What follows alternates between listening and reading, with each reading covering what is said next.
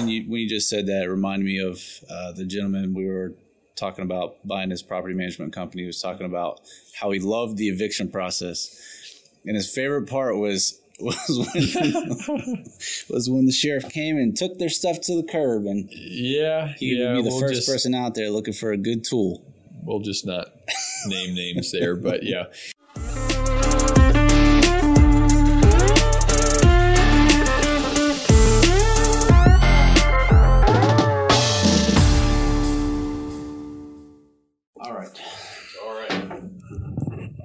Good here. I think so. all right. So, do you have a dentist appointment? So you must not have had major surgery if you're here talking. Not major surgery. I need to get a crown replaced next week, though. Oof. I had like I have I have holes in my back teeth where stuff is falling out. Oof. Um, I just been putting it off. You know. But anyways, all right. So today's topic is evictions. The worst part of owning rental property. Yeah, I um I know we've talked about it in the past a little bit. We've put some content out there. Uh, I thought it'd be interesting to talk about it from, you know, maybe a little bit different of an angle. We can go over, you know, the eviction process in general, but um, people, you know, people tend to avoid the eviction conversation. I think personally, I think that's a wrong attitude to have towards it. So I want to dig into that some. Okay. So evictions. Let's just start off by defining, uh, you know, the obvious. What what is an eviction? Okay. An eviction is the process of physically removing a non paying or otherwise non compliant tenant from a rental property. Right. So you have a lease agreement with some tenants, and it says you got to pay your rent. Mhm. You can't do X, Y, and Z. These are the rules of living here. Yep. Um, so there's two two reasons, uh, if I'm not mistaken, why somebody could get evicted. Mhm. They don't pay rent, Mhm. or they break their lease in some way. Sure. Right. So this is uh, different by state, I think. Mhm. Right. So I guess we can talk about it from a Florida perspective. Correct. So different states have different landlord tenant laws. Uh, the Landlord Tenant Act in Florida is Section 83 of the Florida Code. And You remember that? I remember that. Um,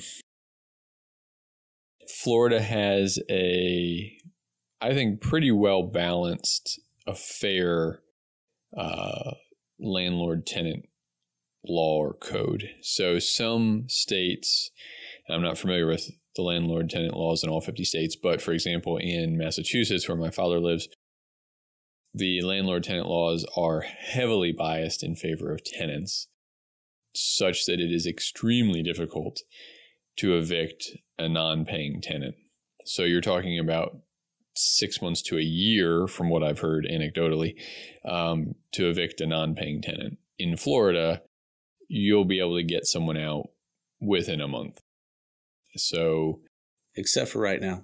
it, well, except for right now, right? So there's a, uh, a federal moratorium, and uh, our governor also, I believe, had a, a state moratorium on evictions. But ordinarily, in a non pandemic time, if someone doesn't pay you in August, they are out by the end of August. You got me interested about this uh, moratorium now. Do you know anything about that? So it is not that tenants don't have to pay rent. So there are some uh, sectors of our uh, population, some uh, politicians who are saying that we should cancel rent. um, that is not what the the federal or state moratoriums do. Uh, they don't say that a tenant doesn't have to pay ever or for a period of time during which a state of emergency or, or the pandemic has been declared as a public health crisis. Uh, it just says that for a specified period of time, you can't kick someone out of their house or out of the house that they are renting from you. So, what is that? What kind of position does that put the property owner in? Uh, a very difficult one. They still have to pay their mortgage.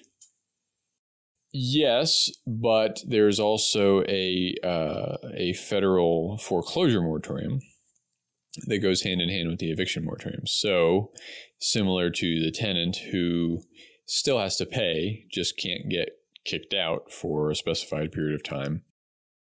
The property owner who has a mortgage still has to pay their mortgage. They just can't be foreclosed on. So, for most owners, uh, once they have depleted their reserves, and hopefully all of our owners have reserves, everyone listening has reserves.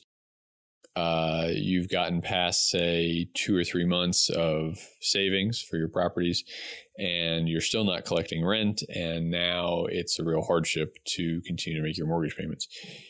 Uh, each lender is going to handle that situation a little differently, but by and large, you're still uh, obligated to pay your mortgage. If you don't, your lender can't foreclose on you, but you would still owe all of the monies that you did not pay once this foreclosure moratorium is lifted. And once it is lifted, if you are not able to pay back all of the money that you owe, at that point they could begin the foreclosure proceedings.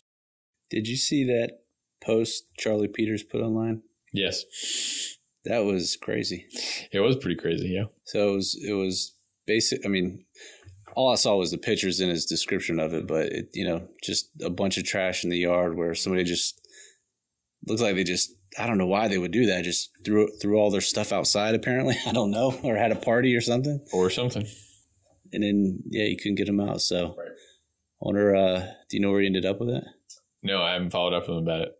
Well, well, luckily we haven't had any of these issues yet. Mm-hmm. Um, but anyway, so in normal times, mm-hmm. Let's talk through, even if it's just at a high level, yep. the eviction process. Okay. So a lease will specify that a tenancy is for a particular term. Ordinarily, that starts from the first of the month until the 31st of the month, 12 months later, right? So we just moved some people into your rental property and their lease started on August 1st and it runs through July 31st of next year, right? So pretty typical. Uh, sometimes leases will run middle of the month, middle of the month kind of thing or odd dates, but um, for simplicity's sake, it's easy to have it first of the month, you know, and then running through the 31st of 12 months later. So rent would then be due on each first of the month, and leases will ordinarily have some type of grace period, three, four, five days, wherein the tenant can pay during that time, even if it's not on the first of the month, uh, and they're not charged any late fees. So it's counted as if it's on time, right? Um, mortgages have a grace period, it's 15 days. So some people take advantage of that every single time. Uh, some people do, yeah. It's a little annoying, but yeah, I can't hate them too much for it. Right. And so with with a lease, again, generally it's three, four, five days. Uh, if they have not paid within the grace period, then late fees start to accrue as per the lease. Again, different leases will have different late fees. Um, sometimes they'll accrue each per day. Sometimes there's a front loaded amount to account for the days that the person is already late. Uh, and then will be a, a specific daily amount. It can vary. And so once those late fees start accruing, typically then an owner or property manager will post a three day notice, which is just what it sounds like. It's a notice that says you need to make payment in full within three days, excluding weekends and holidays. Uh, and if you don't make that full payment within those three days, then we are moving forward with the eviction process. Yeah, it's a very specific, um, formatted, worded document letter. Yes. Right. So okay, and you actually physically put it on the door. Right? Oftentimes, yes, you can you can deliver it uh, to the tenant in person. You can post it on the premises. I think you can also send it by certified mail, um, but typically it's posted on the premises. Right. So three day notice. Hopefully everything straightens out from there. What if the what if it doesn't? If not, then you proceed to court and work through the process of presenting the case to the judge and the judge delivering the the notice of eviction and the writ of possession so that the sheriff then can actually go and knock on the door and say you need to be out and if you're not out then they're hauling your stuff to the curb yeah which when you when you just said that, it reminded me of uh, the gentleman we were talking about buying his property management company. He was talking about how he loved the eviction process, and his favorite part was was when was when the sheriff came and took their stuff to the curb, and yeah, he yeah, would be the we'll first just- person out there looking for a good tool. we'll just not name names there, but yeah, yeah, you know, the eviction process. Um, it's an unfortunate thing. Uh, unfortunately, some people fall upon hard times and are not able to make their rent payments, and an owner just can't bear with that forever. You know, before they start putting themselves in hardship as well, and so they have to get the tenant out and get a new tenant in who's paying. Um, but there are also those, and I've certainly experienced this in my own time owning rental properties. There are people who know how to game the system and they know how to, the right things to say, uh, to take advantage of people of good faith um, who want to do the right thing. And they will try and stretch it out as long as they possibly can. And they will try and try and game the system as hard as they possibly can to try and live somewhere for free for as long as they possibly can. Yeah, yeah. It's almost like you want to have, you know, these strict uh, procedures around eviction, and you want to have your compassion within that, within those boundaries. You know, because you're going to get in a lot of trouble if all of a sudden you start, you know, for this person you're letting this sort of situation happen, but for this person you're not. Like you really have to. This is how we do it. On this day, you're getting this. If this doesn't happen, these are your options. yeah, you can't show favoritism. You need to uh, you need to be fair and and equitable and treat everyone the same. Yeah. So uh, for us, it's you know we made the decision early on to kind of outsource that. You know, we both said, you know, we agreed that yes, there needs to be a procedure. Yes, it needs to be you know like clockwork. It needs to be followed. Um, and you know we didn't want to mess around with it, so we actually outsource uh, the running, I guess you would call it, of that initial three day notice. Um, and then also, if it gets that far, the actual eviction process. Um, but our our goal, obviously, and I think everybody's goal probably is, unless you're a bad person, uh, is to avoid eviction. Nobody wants to get evicted, and nobody wants to evict somebody. It's not good for anybody. um, stuff happens. So let's talk about, uh, you know, I guess uh, working through evictions, what options there are, and then get into some of the things that you can do to avoid vi- eviction on the front side. So one of the things that comes to mind is cash for keys. You want to talk people through what that is? Sure. Uh, so sounds just like what it is. It is an offer to a tenant who is not going to be able to make their rent payment. Uh, they're not going to be able to come up with the money to pay their rent plus any accrued late fees within the specified time. And rather than spend the money to go through the court process in order to evict them, the goal is to use a portion of that money. Ideally, you're using a portion of that money. You don't want to just use all of it. There, there is hopefully some savings in the cash for keys process to the owner uh, by offering a sum. Let's say take a thousand dollars to evict somebody. By offering a sum of something like five hundred or seven hundred and fifty dollars to the tenant to vacate voluntarily and quickly, rather than dragging out the eviction process. So rather than saying, okay, it's uh, the fifth of the month, they haven't paid, and so we're posting the three day notice, and then it's the eighth, and they still haven't paid, so we're trying to make you know some final arrangements with them. They say, you know, we're not going to be able to pay, you're going to have to evict us. Rather than going through the court process and possibly getting them evicted by the end of the month, and then having to turn around and try and rent the property uh, very quickly for the following month, which is probably not going to happen. So then you end up with non payment in month one and then no tenant in month two. So you've gone two months probably without any rent. You're approaching that non paying tenant on the eighth or thereabouts. hopefully offering them cash for keys, saving yourself, or in our case, the client, some money. Um, well, that's not even true in our case because we don't pass along that cost to our owners. We have the no eviction guarantee, but um, there's there's an offer of some sum to the tenant in order to get them to move out quickly. So ideally, you know, within a couple of days, you'd say, okay, for this sum of money, um, you'll be out, have the place, you know, cleaned and, and marketable for us, rentable, um, within three or four days, so that by the 12th, 13th, somewhere around there, you're able to get the property back on the market and hopefully have a tenant by that next month. So then, best case scenario, the property owner is only out one month of rental income. Right. So it's an attempt at really a win-win, mm-hmm. right? Because right. the, the, the tenant is probably in a position where they can't pay you, otherwise they would. Mm-hmm. Um, and you as a property owner don't want to miss out on income. So you're trying to broker some sort of deal that says, get out, here's some money, right.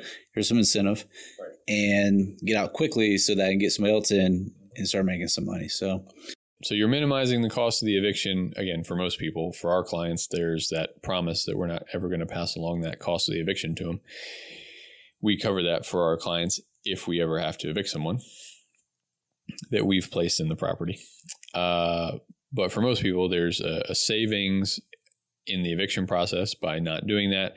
And then for the tenant, there's a sum of money that they would not otherwise have to help them move on and, and get to their next place. Yeah. So for us, there's an there's an added incentive to get it right on the front end.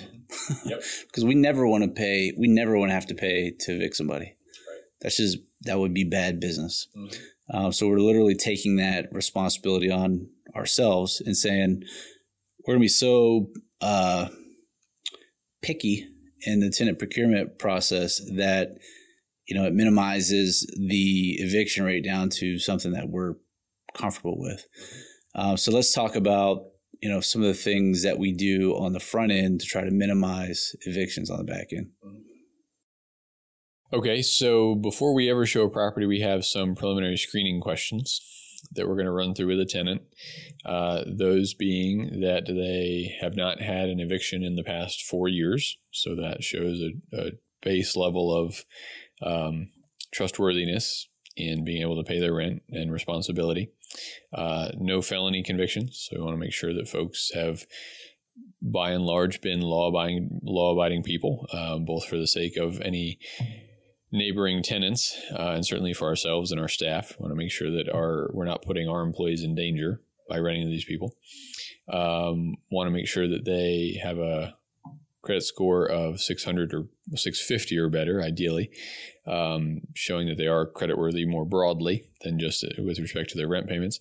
And then uh, also that they make at least three times the monthly rental amount in income. So if someone's you know making two times the monthly rent amount, then they're going to be hard pressed to make rent and provide for their other necessities. So some places even um, charge as high as or require as high as four percent, uh, four times rather the um, the monthly rental amount. But I think we found that for for any except a super low dollar uh, rental property, three times is going to be going to be very comfortable. It's going to be sufficient, right? be able to cover the rent and one's other responsibilities. It was interesting as we were filling um, my duplex, like you get some real sob stories in there. Yeah. You know, and we we had to go through. I mean, we got hundreds. It seemed like of people that were interested in the property. I mean, it was dozens and dozens, and it was probably yeah approaching a hundred. Yeah, it was. I mean, what it was only two weeks, I think, right? Yep. So, I mean, just some of I was just reading, you know, following the communication, and some was like, you know, I'm I'm I don't have a job because of COVID right now or something like that. You know, it's like, sure. oh, do I do I make an exception or what? But right. you got to stick to your. You got to fall back on the process. You know, you got to fall back on the process. Um, at the same time, and I will uh, give you a lot of credit for designing the marketing process. The key is to drive enough traffic to the property that you're able to basically have your pick of tenants. So when we had dozens and dozens and dozens of people contacting us, we're able to negotiate from vet tenants from uh, place tenants from a position of strength, uh, a position of confidence, rather than one, and, and, I should say, a position of abundance rather than one of scarcity. Yeah. So if you have a position of scarcity, you're like, okay, oh man, I only got one person to choose from. I guess I'm going to rent to them. Um, but because you've designed such a, a good, robust um, marketing process, you drive a high level of traffic to the property. It makes uh, dealing with the, that type of traffic actually o- almost overwhelming because there's so many people reaching out. It's hard to actually consistently follow up with everybody. But it does give you a position of abundance whereby you're able to then place the very best tenant for that property in that property, which is what we are able to do. Yeah, there were there were some uh, interesting challenges that popped up from that. You, you mentioned one was just responding to that many people. Yeah, in, in such a short amount of time. Yeah, that that actually um, was challenging, but that, that's that's the type of challenge you want to have. You know, yeah. it's much better than the alternative. I mean, imagine if you, if we have you know, I don't know, 10, 15, 20 vacancies that we're trying to fill. Mm-hmm. Like at some point, we're gonna have to try to figure out how to deal with that better, more efficiently. But uh, we'll get there. Um, yeah, it was so just to to shout out a few things we tried there. So we put actually on Facebook Marketplace of all places. So when you when you have a, a business page, you can post it through there and post it on the marketplace. That got a bunch of um, a bunch of traffic, and then also Zillow Rental Manager mm-hmm. and Craigslist. Believe it or not. Yep. Yeah, I, I think we got a ton of uh, leads from Craigslist. I don't ever personally go on Craigslist. I mean, sometimes I go on there to look for free stuff that I can flip on Facebook or eBay. You never, you might find a good tool. You know, never know. Sure. Um, but yeah, those those were interesting. I think you know if if you're managing if you're self managing this stuff, you could probably get plenty of leads just from those two, three free places. But on the flip side of that, you got to process all that. So be ready for that. Yep.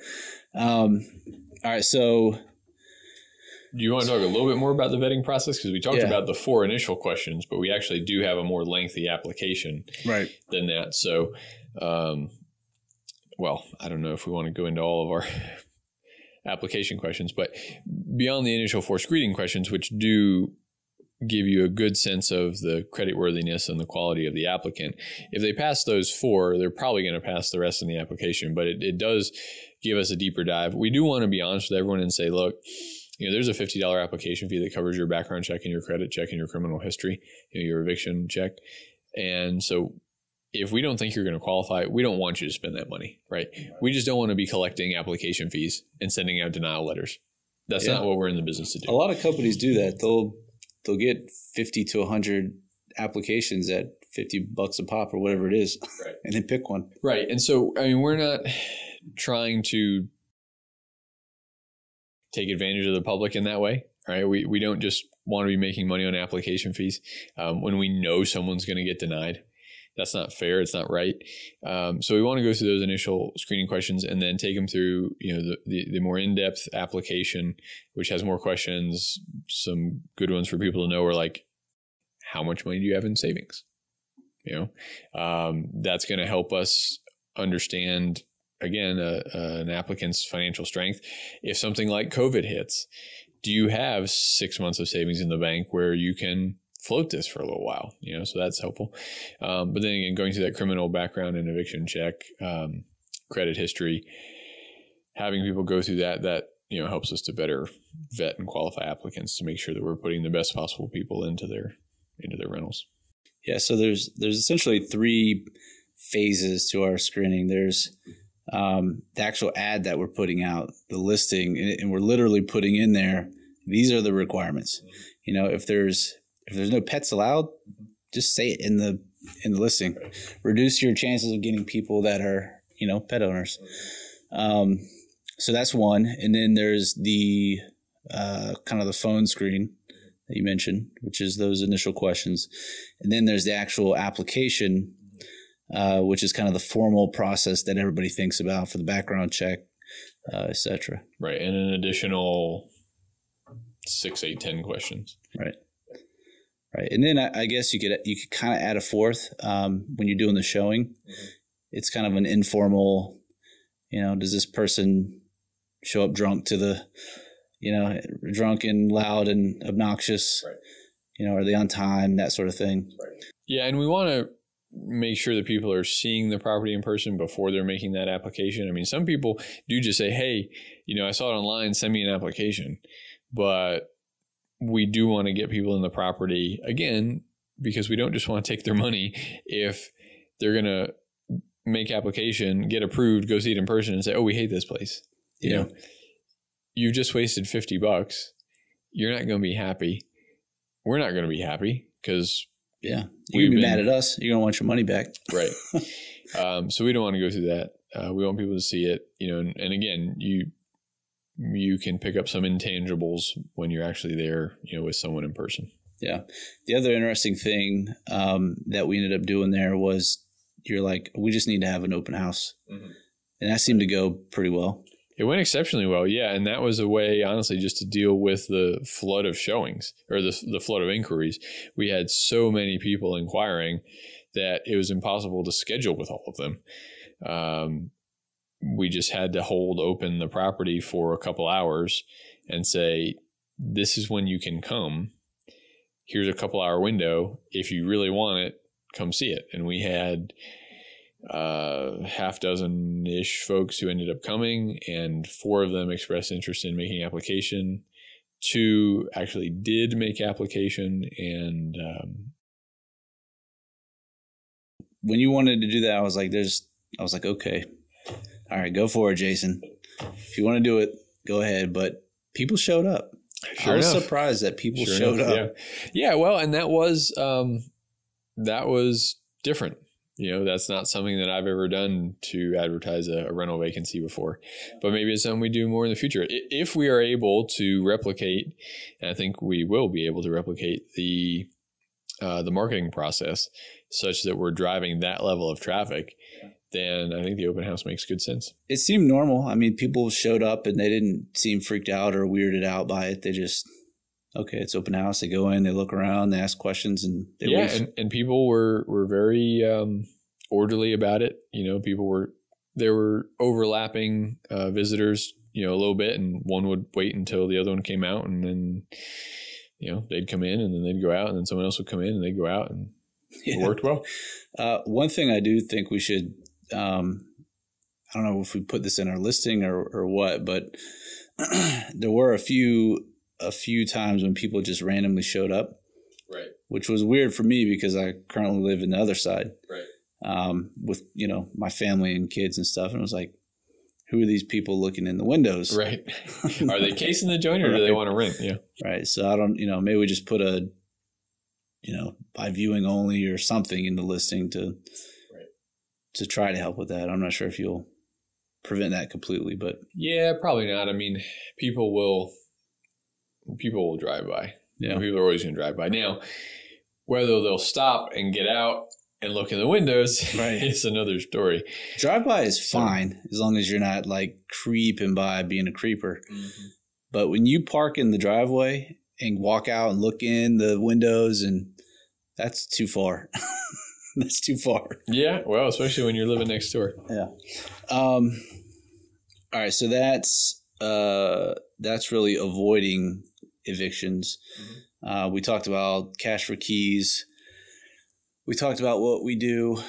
Um, so I want to circle back and end on this thought that people are, you know, people want to people think of evictions and they just procrastinate. Mm-hmm. Like if you're self managing your your property and you have a tenant not paying, you get into this weird thing where you're like, oh, maybe they'll pay. Maybe, hopefully they'll pay. Maybe I don't know. You basically want to avoid the conversation. Mm-hmm. We've talked about you know being willing to be the bad guy, mm-hmm. but I think the way I see it is it's you know that's kind of the wrong mentality. Mm-hmm. Like we've already we've already talked about you know the basically uh, reducing the loss by getting them out. You can do it in kind of a humane, civil way or attempt to. Um, but what are some of the other benefits you think to actually having a sound eviction process, pursuing it when it's needed? You know, how do we get people? Oh, hold on.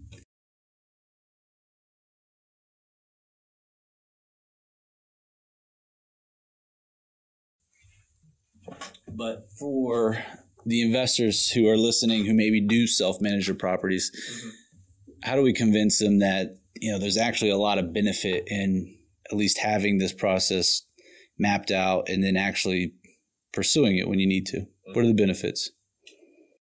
Uh, well, benefits are increasing your rate of return, right? So if you're going to be a real investor, if you really care about making a return on your capital, then you have to realize that the best way to do that is to minimize minimize your costs um, and maximize your occupancy rate. Right, so you've got to have tenants in the building paying you money and not bleeding money out for other expenses. So the eviction process is a fairly expensive process for most uh, landowners, property owners. It's going to be a month's rent give or take. So you want to avoid that cost. You want to maximize the revenue, the income, by having people in there who are going to pay. So really you need to be proactive to avoid it, right? That's what we've spent most of the time talking about is don't put yourself in a position where you're going to have to do this. But understand that it's going to happen, right? If you own rental property, you will eventually evict somebody you know, unless you own one that you rent to some, you know, little old lady for 30 years. I mean, if you own multiple rental properties for long enough, it's just going to happen. You know, the numbers will catch happen. up to you. Right. It's, it's just a numbers game. So you've got to play the numbers game on the front end by doing your extreme betting and making sure that you're Trademark, limiting trademark. That's right. Extreme betting. that's right.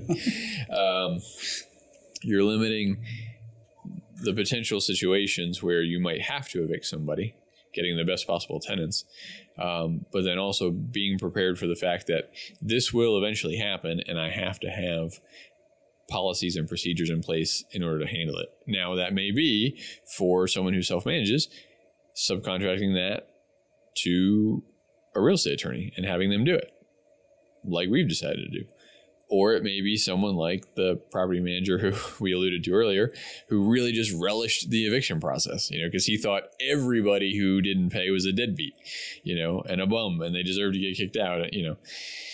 Um, but you do just need to realize that you, if you don't have uh, what is it what's the phrase uh, if you don't have a uh, a failure to plan is a plan to fail right? And so with the eviction process, if you have not planned that out, if you don't have a plan for how to handle it, then you're planning to fail at it. Um, you're also probably setting yourself up to handle people uh, on a case by case basis where you could potentially get accused of some type of unlawful discrimination. Which is going to get you sued at some point. Right. So you really need to have you know policies and procedures in place in order to, to handle it fairly. Uh, are there going to be crazy extenuating circumstances? You know this tenant uh, you know is pregnant with triplets and you know is on bed rest for the last three months and can't pay. Like, what do you do? Lord willing, no judge is going to look at you and say, you know, how dare you, you know, deviate from your policy, you know, for this extraordinary situation.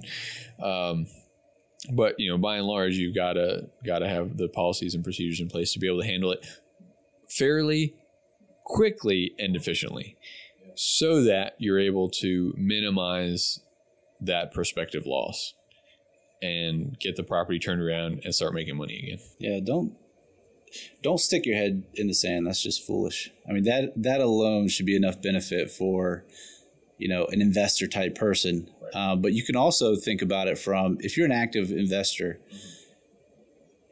You know, do you really want to deal with that, or do you want to spend a majority of your time finding new revenue properties. You know, it's I had a boss one time that said you want to be on the money team, not the not the cost team.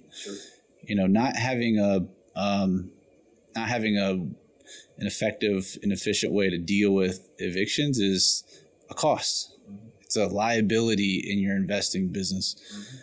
So just take the time, figure it out, and then manage it and focus your time on finding new properties that you can buy and generate more money.